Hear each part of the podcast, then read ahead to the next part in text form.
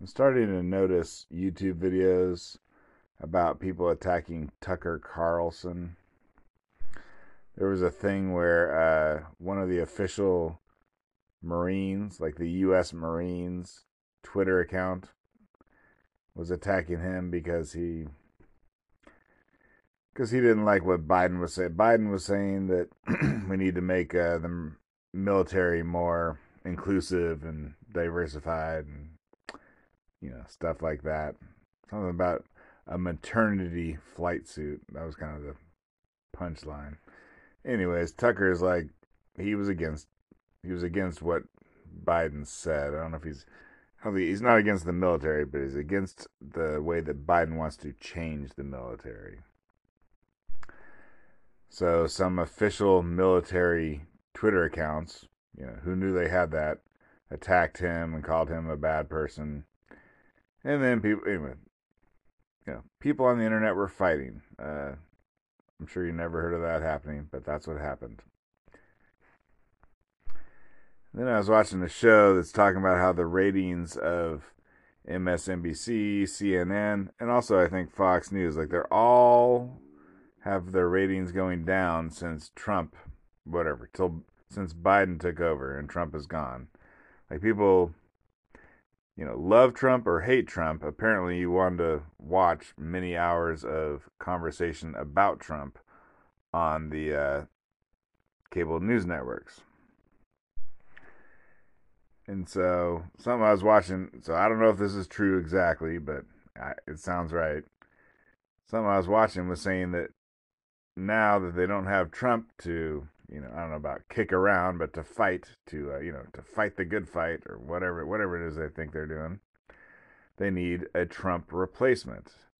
And so apparently, Tucker Carlson is a candidate for that. You know, maybe I'm sure I'm sure they're going for someone else. You know, I'm sure that you know if Mike Pence could be a replacement, they would choose him. But you know, haven't heard of Mike, haven't heard anything from Mike Mike Pence in a while. So, so anyways, people are attacking Tucker.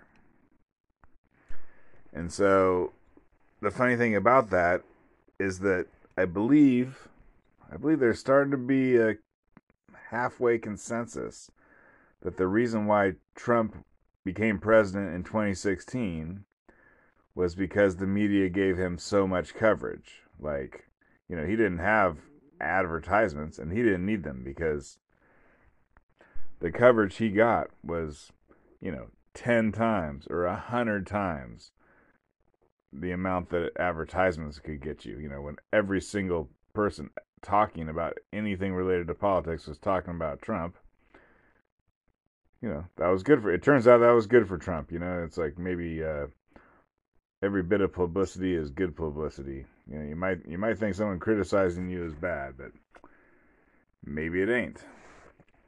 So the question is, who is the next person that the media hates and is therefore going to get elected as president of the United States. Now, I don't know, you know, whatever. I, I didn't invent this speculation, but the speculation here is that it will be Tucker. Like, I think the media got a whiff that people want Tucker to be president. You know, I have no clue if he wants to run.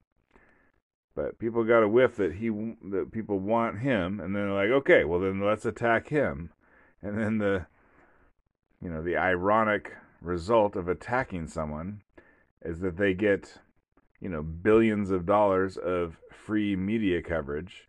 So that now everyone knows that person's name. Everyone is, you know, maybe like say you, you know, I, th- I think like I think half of Trump supporters are people who hate Democrats,